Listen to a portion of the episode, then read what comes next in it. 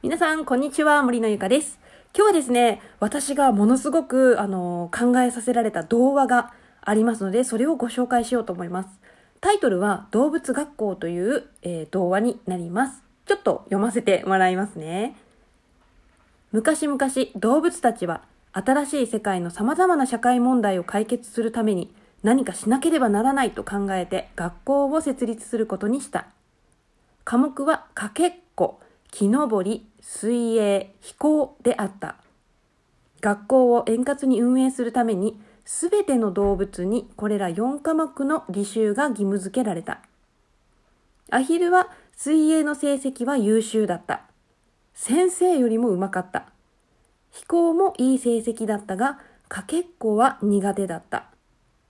それを補うために放課後居残りをさせられ、その上水泳の授業時間まで削ってかけっこの練習をさせられた。やがて足の水かきがすり減り、水泳も平凡な成績に落ちた。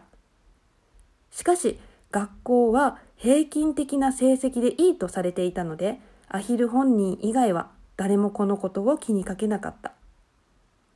うさぎはかけっこにかけては最初から優等生だったが、水泳が苦手で居残り授業ばかりさせられているうちに神経衰弱を起こしてしまった。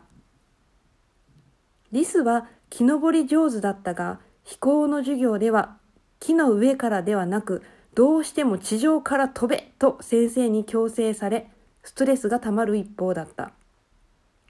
疲労困憊の末、肉離れを起こし、やがて木登りも C、かけっこも D にまで落ちた。わしは問題児で厳しく構成する必要があった。木登りの授業ではいつも一番早く木の上に到着したが、先生の指示する方法にはどうしても従おうとしなかった。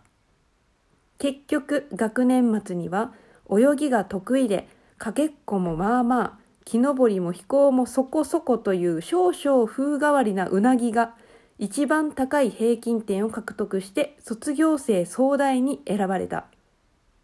学校側が穴掘りを授業に取り入れ取り入れてくれなかったことを理由に、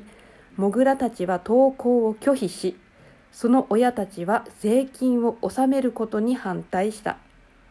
そして子供を穴熊のところに修行に出すと、あとはタヌキたちと一緒に私立学校を設立し、成功を収めた。というね、あの動物学校の童話があります。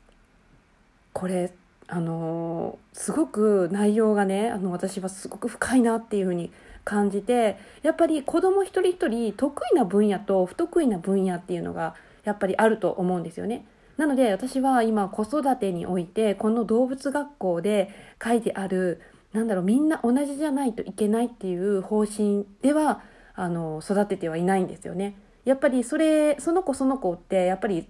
あのなんだろうなあの伸ばした方がいいポイントっていうのがあるのでやっぱりそこをねあの伸ばしてあげようっていうふうにね私は今すごく思っていてでもうそれがすごく分かりやすく童話になっているなって思ったのがこの動物学校だったんですよね。はい、ということで、えー今日はね、動物学校の動画をお伝えいたしました。まあ、あの、ぜひね、この動物学校の動画もう一度、まあ多分ね、ネットとかで調べてもらったら文章で出てくると思うので、あの、ぜひね、見て、あの、考えてみてはいかがでしょうか。ということで、今日の音声は以上になります。次回の音声でお会いしましょう。バイバイ。